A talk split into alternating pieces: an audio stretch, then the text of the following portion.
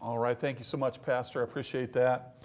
And as we, I am excited about getting into a Sunday school lesson tonight. I do miss uh, being able to teach Sunday school each week. I miss my church family, and I'm just thankful for each one of you. Uh, tonight we're going to look at um, some tough, tough questions. We're in a section in the Sunday school uh, material uh, where we're talking about uh, answers to tough questions. And this one's one of the questions I've heard several times in my lifetime. Uh, where did Cain's wife come from? And so we're going to begin in the book of Genesis, uh, chapter 4 tonight. Genesis chapter 4. Uh, before we get there, um, one of the things that this material points out is first of all, why is it vital to know the full context of any story, account, or statement? And uh, so, why, why is it vital to know that? Well, obviously, if you don't know the whole context, uh, then you're not going to get um, the whole benefit of the story. I appreciate uh, the stuff that the men inject into different uh, parts of their stories, and, and they tell us, they, with having been to Israel, uh, they are able to blend that in and tell us a little bit about that. Uh, but it's good to have the whole story. Uh, so think of some Bible verses. For example, one of the ones we quote here all the time is that all things work together for good. Uh, and then if you don't read that whole text, you don't realize it's for those that love God and that are called according to His purpose. And so that's the first um, question. And then, second, what can happen if we don't know the full context? Well, obviously, we can be mistaken in uh, what we're talking about and we miss a part of the story. I don't know about you, but if I hear a story, I want to hear all the details, especially when it comes to the Bible, and I'm thankful for that. Um, again, today we're going to look at a particular question that people often ask that they think may undermine the authority of Scripture and know and how knowing the full context of Scripture on that issue helps us answer the question. Anytime uh, we're faced with a tough question, we should always go to the Bible. And of course, once we're in the Bible, we need to look at the different context that goes with that. Uh, so again, uh, the next slide mentions that uh, the age-old question answer. That's what we're going to talk about today. But before we get into that, um, we're going to talk about a little bit of background um, from Genesis here on Cain and Abel, and of course on Adam and Eve, as it all ties in together. And uh, let me open with a word of prayer before I really uh, dive into tonight's message. So uh, let's bow for prayer. Heavenly Father, thank you so much for your blessings to us. Thank you for the opportunity to preach. And Lord, I pray that you'd take what I say and you would bless it. Lord, I pray people be open to the scripture. And Lord, we're just thankful for all you do for us. We thank you for salvation. Thank you for a home in heaven. We just praise you tonight. Give us wisdom. In Jesus' name, amen. All right, our objectives tonight, as we look at our next slide, our objectives are know that Scripture explains that Adam and Eve had other um, sons and daughters who could marry at that time. And uh, think these are, there are logical answers to questions people use to challenge the authority of Scripture. And, uh, you know, a couple of the questions that the Sunday school curriculum already asked a couple weeks back uh, Mike talked about uh, the origin of things and what the Bible has to say about that. And then tonight, as we look at this question, again, uh, Scripture has the answer. We've seen it many times scientifically. Um, you know, men thought that the world was flat, but the Bible has always said that the, that the earth was round. And so, as you look as you look at things like that, the Bible's never going to steer us wrong, and it's never going to contradict um, what obviously what this is God's word, so it's not going to contradict Himself. And so, um, and then of course, the next objective to do. Um, be ready to explain that Cain could marry a close relative in that day uh, without any moral or biological dilemmas. And by the time we get done with this lesson, that'll be the goal that you'll see that and that you'll understand there is a, a biblical answer to that question. All right, well, let's get into our first point tonight was which, which is, was Cain's wife from the land of Nod, or was she a close uh, relative? And uh, we're going to find that in Genesis chapter 4. So if you'd open your Bibles to Genesis chapter 4, starting with verse 1, and we are going to, we are going to take our time in this uh, passage of Scripture uh, to see the background here of, of the story. So in Genesis chapter 4 and verse 1, it says this. And, uh, chapter 4, verse 1, it says, And Adam knew Eve, his wife, and she conceived and bare Cain, and said, I have gotten a man from the Lord. Verse 2 And she again bare his brother Abel. And Abel was a keeper of sheep, but Cain was a tiller of the ground. Verse 3 And in the process of time, it came to pass that Cain brought of the fruit of the ground an offering unto the Lord. And Abel, he also brought of the firstlings of his flock and of the fat thereof. And the Lord had respect unto Abel and to his offering. But unto Cain and his offering he had not respect. And Cain was very wroth, and his countenance fell. So before we move forward in that, if you look at those first five verses, it talks about Adam and Eve having Cain and Abel. And one, Cain being a bearer of the ground and uh, tiller of the ground, it says. And then it says uh, Abel was a shepherd. He brought the firstlings of his flock.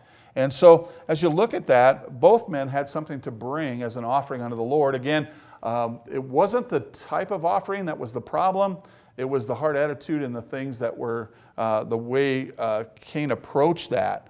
And again, it says in verse um, 4 that the Lord, at the end of verse 4, it says, The Lord had respect unto Abel and to his offering. Uh, but then verse 5 says, But unto Cain and his offering he had not respect. And Cain was very wroth, and his countenance fell. So as you think about Cain's attitude towards God and towards his uh, sacrifice, um, Cain was very wroth. We all get angry at times. And sometimes in life, we're, we're basically selfish people and we're prideful people. And when we're, we're questioned on things, we, we, because of pride and because of other things, um, that can get our anger up. And it says his countenance fell. Your countenance is, is what you, uh, it's really what's on the inside that represents what comes out externally. It may be our facial expression. It could be what we say in response to something. And, uh, you know, and Cain here is, um, very distraught at the fact that God did not accept his offering. But you know, as God always has been from the beginning of time, God is always patient with us. Um, I think of how patient God has been in my life to me, and, um, and just patient all the time. When we say God is the God of second chances, uh, really the God, He's the God of multiple, multiple cha- uh, chances. And uh, one of the things I love about Scripture is that it not only shows the people in Scripture their successes, but it shows their failures as well. Because uh, I don't know about you, but it'd be pretty tough to read the Bible and just realize that everybody in the Bible was perfect. And then to see myself in the mirror and to see my life and say, wow, I sure messed up there and I, I messed up here. Uh, it would be discouraging. But God knew that, and in His infinite wisdom, He put in the Scripture that um, the, both the successes and failures of people. So as we go forward uh, with verse 6 here, um, God's going to use this to teach Cain why his sacrifice was wrong and why uh, he doesn't need to have an attitude now, and that if he'll just correct what he's doing and do it the way God had intended, things would be right again. But see, Cain isn't ready to hear this. He's, but as we, as we go, let's take a look here. It says in verse 6, it says, And the Lord said unto Cain, Why art thou wroth? Why is thou countenance fallen? Then in verse 7, he says this If thou doest well, shalt thou not be accepted? And if thou doest not well, sin lieth at the door, and unto thee shall be his desire, and thou shalt rule over him. Now, I'm going to ask you to do something that's probably impossible with this particular story for most of you, and that is to forget what happens next in the story. Because all, all of us know what happens next, at least most of us do. And, and, but I want you to see okay, this is a turning point, verse 7. God tells Cain, He says, if you doest well, in other words, what does God mean by if we doest well? Well, He means if you'll do it the way I intended, with everything from, with, with God, we need to do it with the right heart attitude. And Cain did not do that. He didn't do it with the right heart attitude. And so look what God tells him here. He says, If thou doest well, shall thou not be accepted. And if thou doest not well, sin lieth at the door. Well, right now, God is telling Cain literally, sin is lying at the door. And he has a choice, like all of us, which path to take the right path or the wrong path. I don't know about you, but in my life, many times I've taken the right path, but also many times I've taken the wrong path. And uh, we all know the wrong path leads to destruction. And uh, when we go on the right path, we do it God's way, then we have success. When we go down the wrong path and we do it our way, then we don't have that same, uh, we, we, we, don't we can't say that we're successful in that. And it usually blows up in our face because um, we just uh, do not do it God's way. And so he says here, sin lieth at the door. And then it says, and unto thee shall be his desire, and thou shalt rule over him. Let's go on to verse 8 here. And it says, And Cain talked with Abel, his brother. And it came to pass when they were in the field that Cain rose up against Abel, his brother, and slew him. And we saw that in verse 8. Uh, it's exactly what God was telling Cain. Look, right now you're very wroth. That's what the Bible said. Your countenance is not good, it's fallen. And God, God says to him, If you do right, then, then, then you'll be, your sacrifice will be accepted unto me. And then, but Cain, what does Cain do? He lets his anger gets the best of him and he commits the first murder. And he kills his brother Abel. And the Bible says he um, slew him. And then verse 9, God cries out to Cain and he says, Lord said unto Cain, Where is Abel my brother? And he said, I know not. Am I brother's keeper? Look what God says to him, verse 10. And he said, What hast thou done? The voice of thy brother's blood crieth unto me from the ground. You know, one thing about sin, we can hide it from a lot of people and from a lot of different areas, but God already knows about it. God sees all. There's no, you know, we, we have light, and we have darkness, and we can't see very well in the dark. But God can see all things. So we can't hide it. And, and, and we see that um, through all this, even after the murder, Cain's countenance, his wrath has not changed because he answers God in a very flippant way. Uh, he says to God, he says, Am I my brother's keeper? Well, Cain, that's, that's amazing that that was his response to God, but I often think how many times my own response to God has been incorrect and not been right. And, you know, it, really, what does God want from us? A broken and contrite heart, the scripture says. So, how do we get a humble and a contrite heart? We turn to God and allow Him to break it. Many of you are familiar with Camp Ironwood, and their symbol is a broken eye, the eye's tilted. And what that means is when you say yourself is broken, what that means is you've taken your will and you've submitted to God's will. And that's what we all need to do, and we fight that battle daily to submit to God's will rather than our own will. And so, really, that's the battle Cain had. And um, I believe Cain does come around in part of the scripture. Um, as I've read over it many times, um, you just see that Cain does get the point eventually. Uh, at, at, everything at the beginning is from selfish and self-serving reasons, but at the end he kind of gets gets this. So let's uh, let's move forward a little more. Verse 11 here, it says, "And now art thou cursed from the earth." which hath opened her mouth to receive thy brother's blood from thy hand. And then verse 12 says, When thou tillest the ground, it shall not henceforth yield unto thee her strength. A fugitive and a vagabond shalt thou be in the earth. So we see here God's punishment to Cain. He says, Cain, you're going to have to work hard. And it's even when you work hard, things are not going to come to you like they should. And it says here, a fugitive and a vagabond shalt thou be in the earth. And so um, you think about Cain's punishment. Does it sound hard? In some ways, yes, but God obviously could have put him to death for murdering his brother, could have taken his life. But God takes mercy on Cain. And you don't always see this in the story. When you just read through chapter 4 quickly, you don't see that God takes mercy on Cain here. Look at verse 13. It says, And Cain said unto the Lord, My punishment is greater than I can bear. One thing, if you've lived the Christian life at all, uh, just trying to live the Christian life, a lot of times we feel like whatever we're going through is greater than we can bear. But see, God knows exactly, exactly how much we can bear. You know, a long time ago, I used to really be interested in this comic series called Calvin and Hobbes. Uh, I don't know how many of you are familiar with that comic strip, but Calvin Hobbes, one day he asked his dad this question. I was thinking about it when they were showing this video about the dads. But he asked his dad this question. He says, Dad, how do they know the weight limit to put on bridges? And his dad says, They drive heavier and heavier trucks over the bridge. Once the heaviest truck breaks the bridge, they rebuild the bridge, and that's how they know how much weight they can do. Now, obviously, as crazy and silly as that sounds, um, it's the way we act towards God sometimes. We ask him kind of a silly question. And Cain here saying, My punishment is greater than I can bear. Uh, one of the reasons I personally believe Cain said that was because he's going to have to he's going to have to live with the guilt of killing his brother the rest of his life. Um, in some ways, death would have been the easy way out for Cain. When you hear about his punishment from God and what he's going to have to go through, um, you know, he, he looks at this. He thinks it's greater, but God always knows better than us.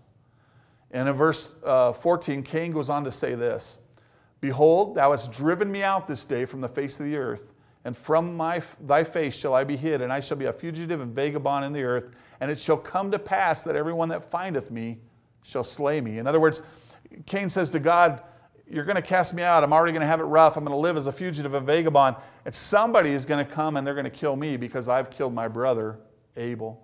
But look what God's response is as we move into verse 15 here. And it says, The Lord saith unto him, Therefore, whosoever slayeth Cain, vengeance shall be taken out on him, or excuse me, shall be taken on him sevenfold.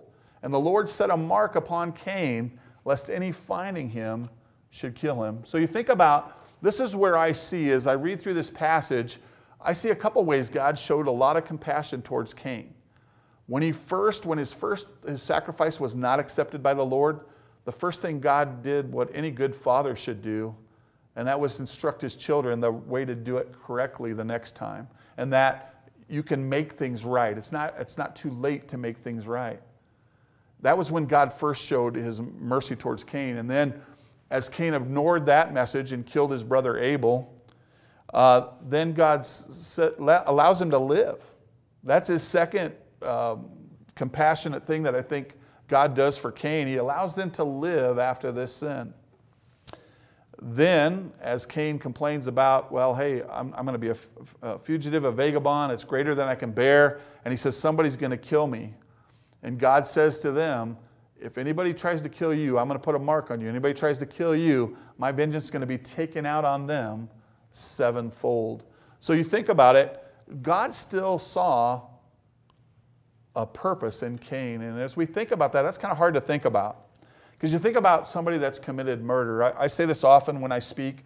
A lot of times we take our sin and we categorize it. We say, you know, we, we won't even call it a lie. We'll say, hey, a, a little white lie over here. We'll say that's a little white lie. That's not so bad. I mean, look at Cain. He committed murder. What's a little white lie com- compared to murder? You know, the truth of the matter is, all sin is sin to God, regardless of whether we categorize it as a small sin, a medium sin, a large sin. It's all sin and needs to be dealt with with God. I love the, the verse in 1 John, that 1 John 1 9, that says, If we confess our sin, he's faithful and just to forgive us from our sin and cleanse us from all unrighteousness. You know what that means? When we mess up, I've heard it say, when we mess up, we fess up to God and He forgives us from all of our sin and will cleanse us. And He cleanses us on the inside. We can go in the shower or the bathtub and clean the outside, but we can't clean the inside. And God does that for us. And God knows we're going we're going to make mistakes. And even with Cain here, He says, Hey, Cain, don't worry. You go out there and you live your life with the confidence that if anybody tries to, uh, to uh, has the idea that they're going to take your life, that they'll be avenged sevenfold. So, what does that tell me? God cares about every human being He's ever created. Is it ever too late to get saved? Think about it. Is there any person that has sinned so far that they can't get saved? No, of course not. Our God is the great Savior, and can uh, anyone can trust Christ as their Lord and Savior. Um, just by trusting in what he did for us at the cross of Calvary. And that's the great thing about our Savior. Also, the Bible says this about, about people that God is no respecter of persons. God is no respecter of persons. You know what that means? He loves you and I equally. He loves Cain as much as he loved you and I. Um, God created all, uh, create, created everyone that ever has been born, is living now, and uh, will live or be born in the future. And that's uh, sometimes that's hard to wrap around because isn't our love conditional sometimes? We love people and we love the ones that treat us well. We love when it's easy to love, but then when it's hard to love or when it's some, somebody that maybe rubs us the wrong way, that, that's tough. But for God, it says God is no respecter of persons. And so uh, as we go a little further here on this and, and we talk about this, let's look at verse 16 and then 17 here. Uh, verse 16 says, And Cain went out from the presence of the Lord and dwelt in the land of Nod on the east of Eden. Verse 17, And Cain knew his wife, and she conceived and bare Enoch. And he builded a city and called the name of the city after the name of his son, Enoch. Now think about Cain who thought, hey, my life is, is just nothing good can come from this. I'm going to have to live as a fugitive, a vagabond. I'm going to have to, uh, no matter what I do to till the ground and do those things, it's not going to develop the fruit that it used to do. But you know what? God allows him to have a wife, and God allows him to have a child. And he still, the, the, we all know the joy of the day we got married. And we all know the joy uh, when, we've had our, when we've had our first child. And you know, of course, when you get to those points in your life, but we all have, we all have the joy of knowing that. So Cain got to still enjoy those things. So I see that as the, at least the third time God showed compassion towards Cain. You know, I talk to a lot of people, and a, lot of times when you're trying to lead somebody to the Lord, they want to clean up their life before they come to God. And the problem with that is what we all know we have to come as we are to God, and then God's the one that does the cleaning. See, uh, our salvation doesn't depend on us. It Doesn't depend on what I've done right or wrong in my life. What it depends on is that I trust that Jesus Christ died for me on a cross. I've seen all, today in all the music that we've talked, we've seen today.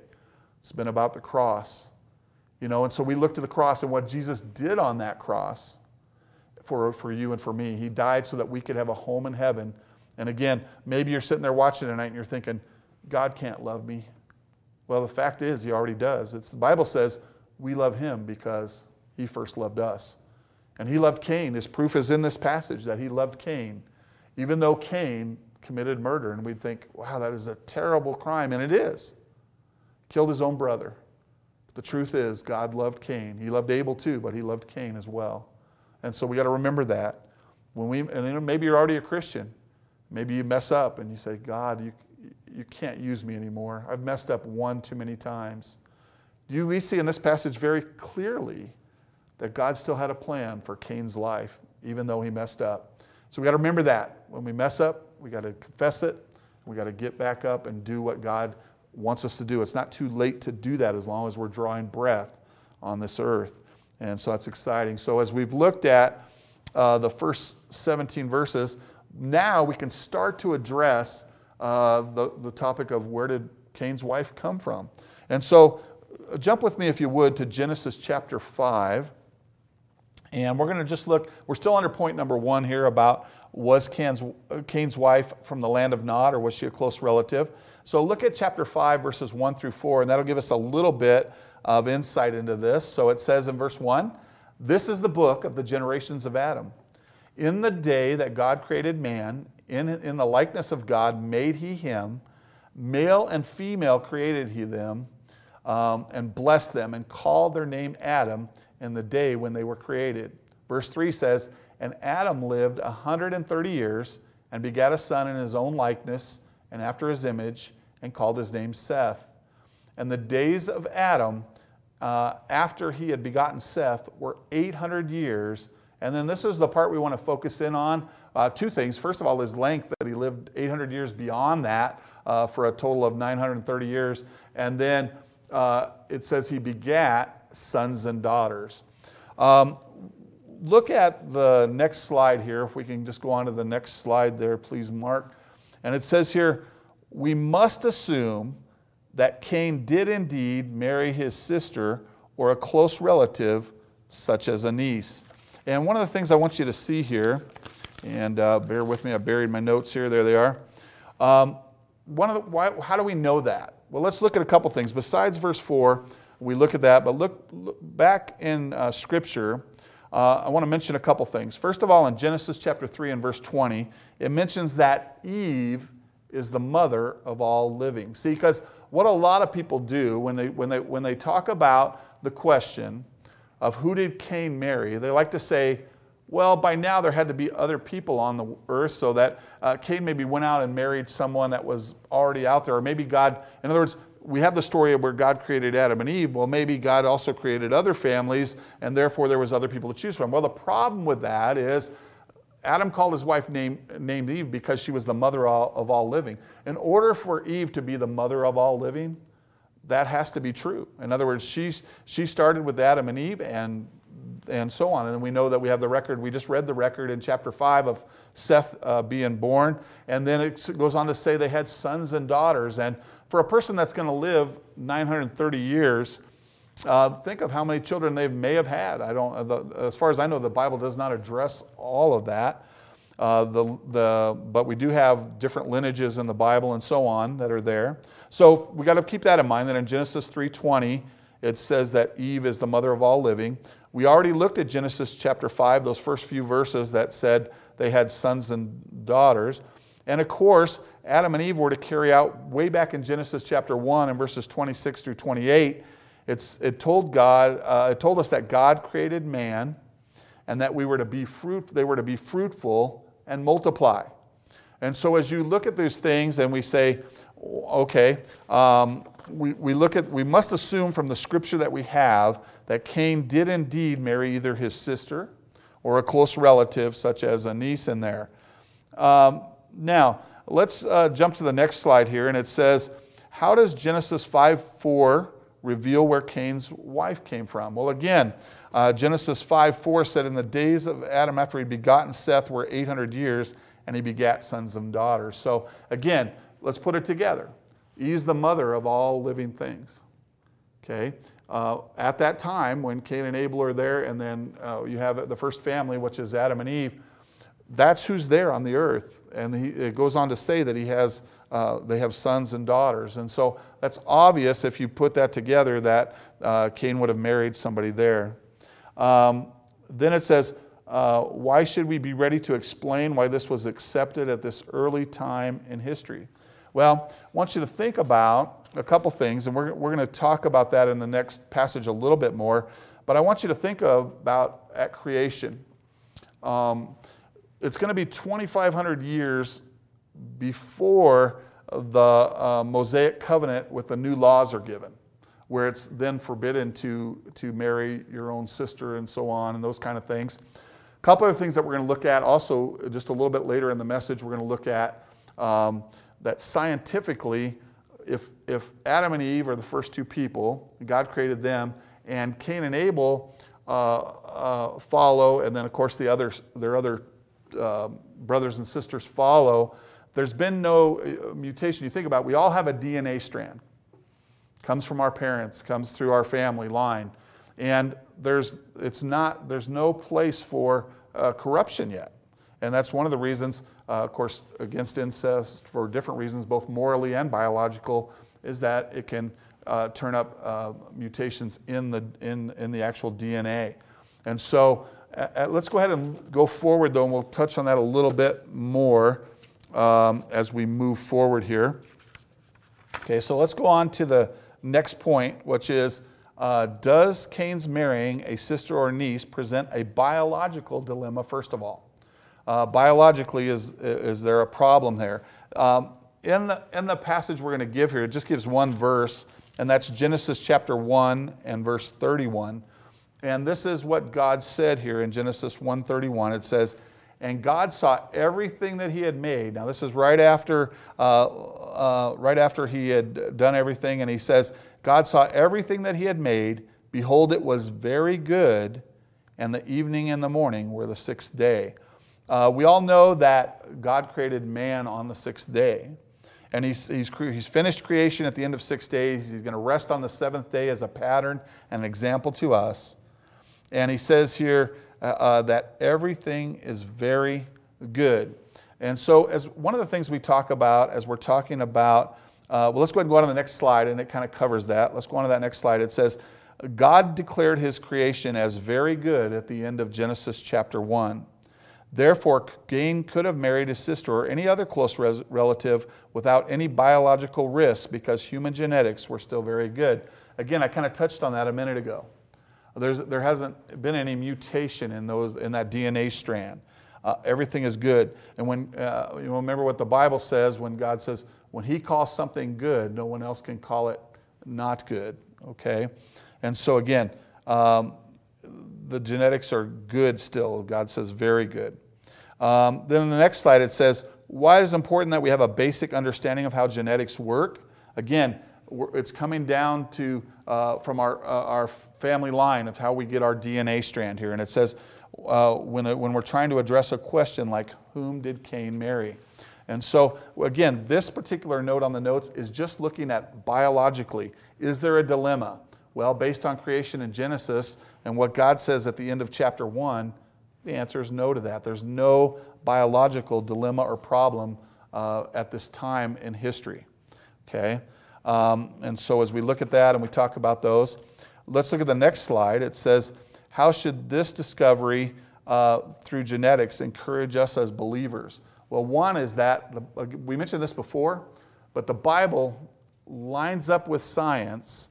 And again, when we, when we say science, we're talking about the true method. One of the, one of the things I'm very disappointed with as an educator in today's day and age is that science, some scientists have thrown out the scientific theory. Well, what, what does that mean? A, a scientist comes up with a theory for something, and then in order before it's fact, the, the theory has to be proven. You have to test it, and it has to be proven. The problem in our society today is many scientists have gone from, I've got a theory, to this is what you must believe. And it hasn't been scientifically tested, it hasn't been scientifically proven. Uh, again, the scientific method is a simple four steps, but you have to follow all four steps of the theory to get to where it's a proof. And again, it has to prove that it exists. So the, the, the Bible's not going to contradict science if science does the job it's supposed to do. And of course, many of us, we've heard different Christian scientists uh, uh, preach and different things uh, that, are, that, that um, the Bible lines up very clearly with that. All right, let's jump on to the next part. We've talked just briefly about the biological uh, dilemma, and that it's not a dilemma at all because it's, it's, the, the line was good. Then let's look at a moral dilemma. The next slide says Does Cain's marrying a sister or a niece present any kind of moral dilemma? Well, to answer that, we're going to go into Leviticus just for a few verses. So if you go to Leviticus 18 here, uh, Leviticus 18 and verses 6. So let's go there. Leviticus 18:6 says, None of you shall approach to any that is near of kin to him to uncover their nakedness. I am the Lord. Now, I'm going to read the rest of these, but remember, what I'm reading right now is out of the Mosaic Law. This is 2,500 years, approximately, not exactly, but approximately 2,500 years after um, we, the situation we talked about with Cain. Okay, before the Mosaic Law is put into um, is put in here. Okay. Now, again, let me read. Let me go ahead and read forward. Verse seven says, the nakedness of thy father or the nakedness of thy mother shalt thou not uncover. She is thy mother, thou shalt not uncover her nakedness. Verse 8 goes on to say, um, The nakedness of thy father's wife shall uh, thou not uncover, it is thy father's nakedness. Then verse 9 says, The nakedness of thy sister, the daughter of thy father or daughter of thy mother, whether she be born or born abroad, even their nakedness thou shalt not uncover. So, in this little passage here in Leviticus, it talks about uh, if this would have happened at this point in history, this would have become a moral dilemma. But because it happened in the time frame when it did happen, um, it, it, it, it, was okay for Cain to marry his relative. Now, we look at that and we say, why spend time covering that? Okay, let me, let me tell you, I went through a long time ago in this church, went through a, a, a plan that talked about soul winning. One of the things it, that, that the person that was giving the, uh, the class on it at the time said this when you're soul winning, when you're trying to lead somebody to the Lord and you're talking to them about their eternal home in heaven, they're talking, you're talking to them about knowing Christ as their Savior and that Jesus died on the cross for you. This is one of the things that comes up often, and the devil uses this to try to keep people from being saved. And one of the things he does is he gets you, tries to get you off topic. You're witnessing somebody, and they'll ask you, they'll throw a curveball question at you. Kind of like this one. Where did Cain get his wife from? If you, had, if you just had Adam and Eve on the earth and they had their family, where did Cain get his wife from? Uh, one of the others I know, I mentioned a few weeks ago that Mike talked about uh, creation. And you think about, think about this. any of the theories of creation, the major ones that we look at today, they all require faith, whether you're a believer or not. The first one is Christianity, which is the one we believe that God literally created the world in six days and that God has always existed. And you know, we, we, that's the way we believe, and we believe the Bible says that and proves that. But the other one is the Big Bang Theory. The Big Bang Theory says there's these two particles and they came together and caused a big explosion, which started things going. Well, the same thing by faith. Where did any of those particles come from that would have the Big Bang would have happened? The, the next big theory in our, in our age today is evolution. And evolution talks about we came from a simple single celled thing that, that changed and eventually became a human, a walking human. Well, the problem with that is where did that first, again, by faith, where did that first material come from? See, the, not every question is easily addressed, but I like to often say that to people when somebody's come up to that question with me and said, hey, where did, the problem I have is where did God come from? When you explain that out of the scripture that God always existed, then they'll say, well, that's why I believe the Big Bang Theory, or that's why I believe evolution. Well, the truth is, um, you have to have just as much faith to believe in that as you do in God. So I choose to put my trust and faith in my Creator.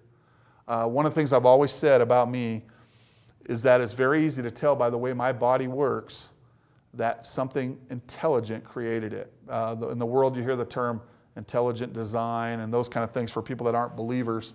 But the truth is, I know a creator created me and loved me and took the time to fashion. Think about it 7 billion people on this planet, and every one of them is designed differently. They look different, they talk different, they act different. You say, well, what about twins? What about twins? What about triplets? Truth is, even twins and triplets have differences in their, in their um, in the way they are. And they might be minute, and maybe only the parents can tell, but they are, there are definitely differences. So as we come to the end here, does Cain marrying a sister or niece present a moral dilemma? No, of course not. The next slide says here um, up until the law was instituted under Moses' leadership, intermarriage was not considered immoral and was more common at that time, of course. There would be no moral dilemma from the time of Adam to the time of the Mosaic covenant. And then um, let's look at our doorpost slide tonight as we wrap things up here.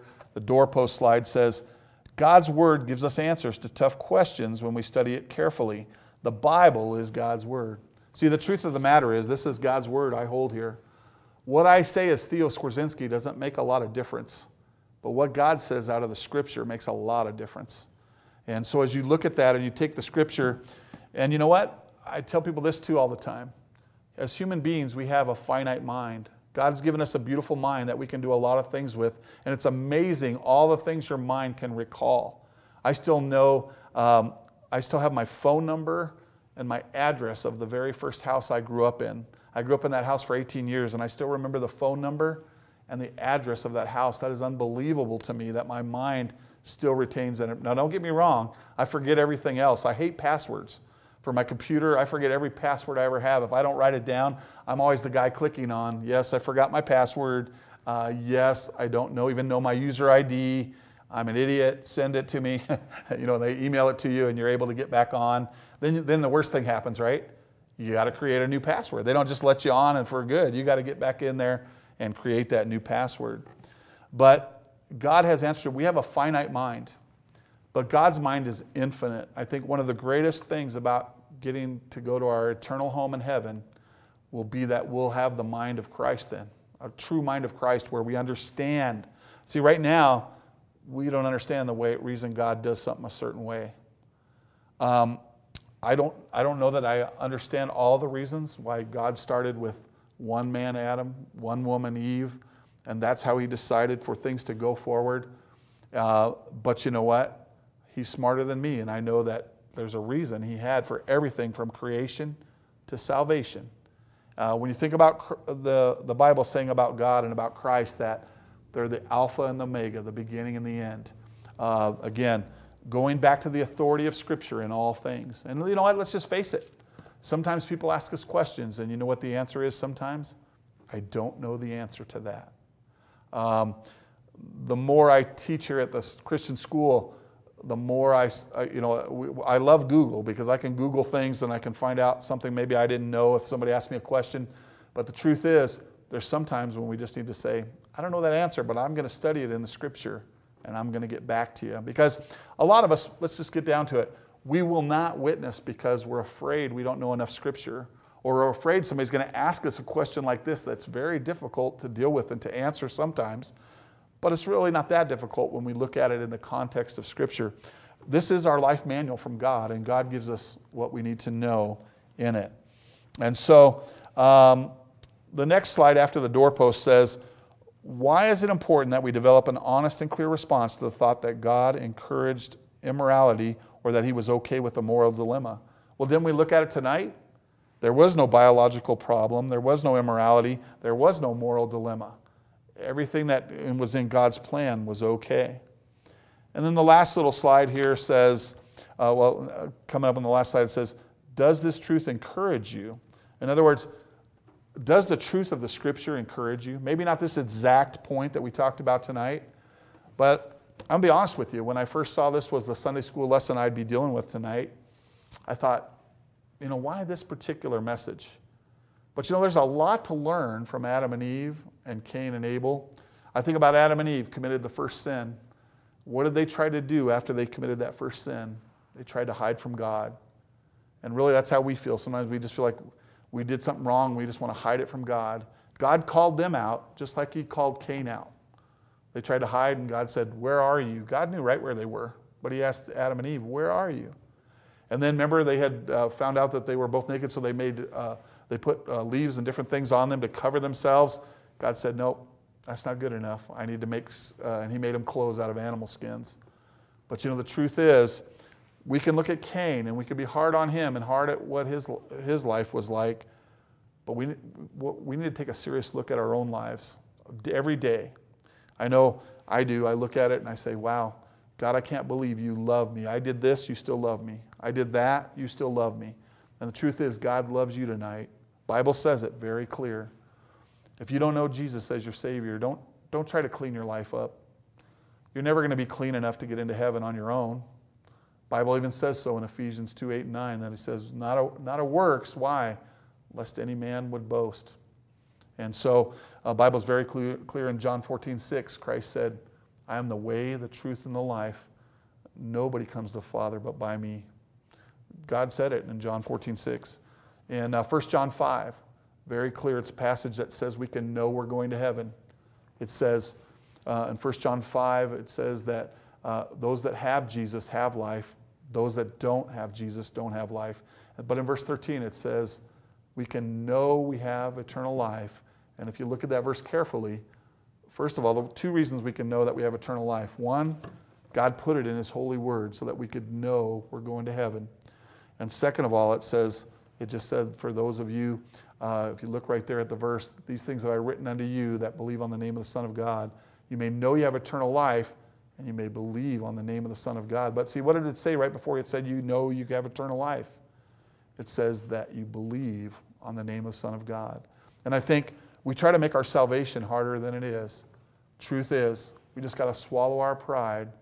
Um, Giovanni was talking about it this morning as he put his comments on the morning message here in, uh, he's talking about Mr. Nino teaching in the, youth, in the children the ABCs of salvation. Basically, ad- admitting that we're a sinner, and then believing that Christ died for us, and so on, and then committing to Him. And uh, I, I know that's not the exact plan word for word, but it's that easy. Scripture just tells us we just swallow our pride and we say, first of all, Romans tells me all have sinned and fall short of the glory of God. So I, once I realize that, I realize I'm a sinner, then what's the next logical step? I need somebody's Savior. I can't die for you because I'm a sinner. My death for you would be no, no good, just like your death for me would be no good. We need a perfect Savior, and that Savior is Jesus Christ, God's Son. And then once we put our faith and trust in Him, when we just, we just bow our heads and we just tell Him, just like Pastor mentioned this morning as he led us through the sinner's prayer, you just bow your head and you tell God that you are a sinner, and that you, you need a Savior and that you want Him to be your Savior, that you believe He died on the cross, and that you want Him to come into your heart and, and, and, and to live forever, and so that you'll have a home in heaven. And if you've done that, great. Maybe since the time you did that, you've messed up. Well, then just take 1 John 1 9 to heart and say, hey, I've messed up, God. Bible says if I tell you, um, if I confess, you'll cleanse me from all unrighteousness. Now, again, Christ died for every sin I'll ever commit. But he's just like any good earthly parent. When your child gets in trouble, you just want to hear the, you just want the, the child just needs to come to the fact where they admit to the parent, I've done wrong. And really, uh, as Christians, we still do wrong. We're, we're, we're, either a lost sinner or a saved sinner. Lost means you're without Christ, and a saved sinner means you have Christ and you're on your way to heaven. But the truth is, we're still going to mess up at times. And uh, just like Cain, he had to get back on track in his life. And um, God still blessed him with a wife and a child and so on. But thank you for listening tonight here at Mountain Avenue Baptist Church. Let me encourage you if you have more questions on salvation or those kind of things, uh, things from the Bible, just contact us here at the church. And of course, we look forward to seeing you Wednesday night as Pastor uh, uh, preaches out of the Bible for us on our Wednesday night Bible study, and we could share some of our prayer requests to one another. Uh, don't forget to pray for the ones that have been mentioned, for uh, uh, Charlie Davis, even though he's back at home, be praying for him. Pray for Dwayne Carr, and just pray from others that may uh, need God's touch at this time. Uh, but let's close in a word of prayer tonight. Dear Heavenly Father, we thank you for all you do. We praise you now. I pray for uh, Pastor, give him strength and wisdom as he leads our church and our school. I pray for every person uh, that, are, that, that comes to our church, Lord, that you would meet their needs, whether they be physical or spiritual. And Lord, I just pray you'd help them. Uh, for people just going through this, being secluded at home and maybe going through some depression and those kind of things, be with their mind, help them, encourage them. Lord, if anybody's listening and doesn't know you as Lord and Savior, I pray that today would be their day of salvation. And then, Lord, continue to bless, as we mentioned, uh, Dwayne Carr, bless Charlie, Lord, and just uh, bless each person in our church as the needs there. And we thank you now and give you the praise. In Jesus' name, amen. All right, good night, and we'll see you on Wednesday.